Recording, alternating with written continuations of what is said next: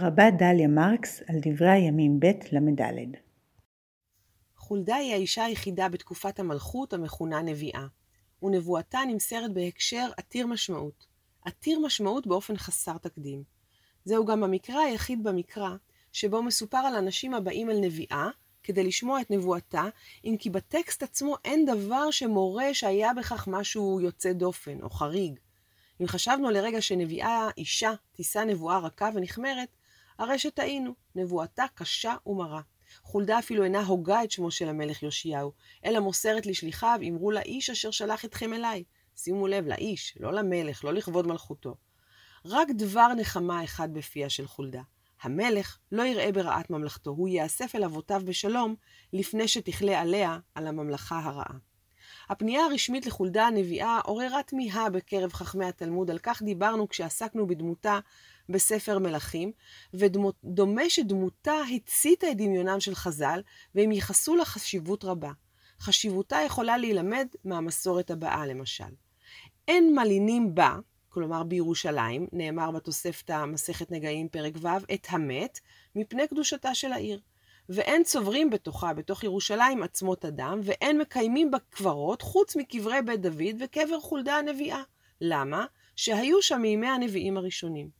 האזכור המעמד המיוחד של קבר חולדה לצד קברי בית דוד, מלמד על המעמד המיוחד שהיה לה.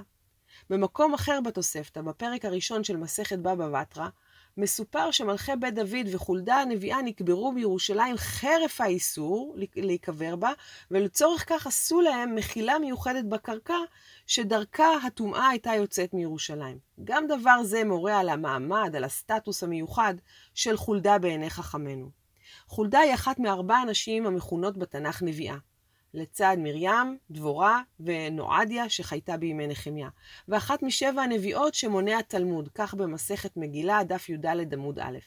הגמרא שואלת, שבע הנביאות מה נינו? שבע הנביאות מי היו? ועונה, שרה, מרים, דבורה, חנה, אביגיל, חולדה ואסתר. ומן הצד השני לא חסכו ממנה חז"ל את שבטם. באותו דף בתלמוד הבבלי מצוטט רבי נחמן כמי שמגנה אותה, והנה דבריו בתרגום הארמית לעברית. אמר רב נחמן, לא יאה יהירות לנשים. שתי נשים יהירות היו, ושנואים היו שמותיהם.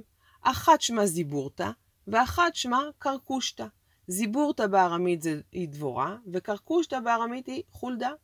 זיבורתא כתוב בה, ותשלח ותקרא לברק, נכון? דבורה קוראת לברק, ואילו היא לא הלכה אצלו, כן? וזו לדידו של רב נחמן עדות ליהירותה של דבורה. מדוע היא לא הלכה אליו בעצמו, בעצמה? קרקושתא, כלומר חולדה, כתוב בה אמרו לאיש, ולא אמרה אמרו למלך. וזו לדידו של רב נחמן עדות ליהירות של חולדה, שלא דיברה על המלך בכבוד. במדרש פסיקתא רבתי ממוזערת סמכותה של חולדה, כאשר מדובר על שלושת הנביאים שהתנבאו באותה עת, ירמיהו, צפניה וחולדה. לפי המסורת הזאת הייתה ביניהם חלוקת עבודה מסודרת. ירמיהו היה מתנבא בשווקים, צפניה בתוך בתי הכנסת, כנסיות, וחולדה אצל אנשים.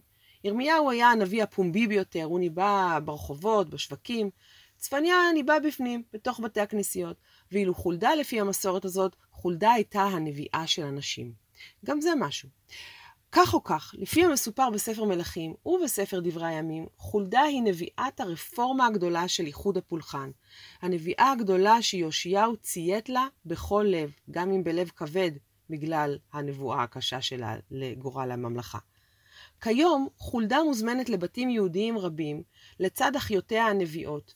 משפחות רבות נוהגות לזמן לסוכתן בחג הסוכות שבע אושפיזות לצד שבעת האושפיזין המסורתיים, ורבים בוחרים להזמין בכל לילה את אחת משבע הנביאות, וביניהן את חולדה.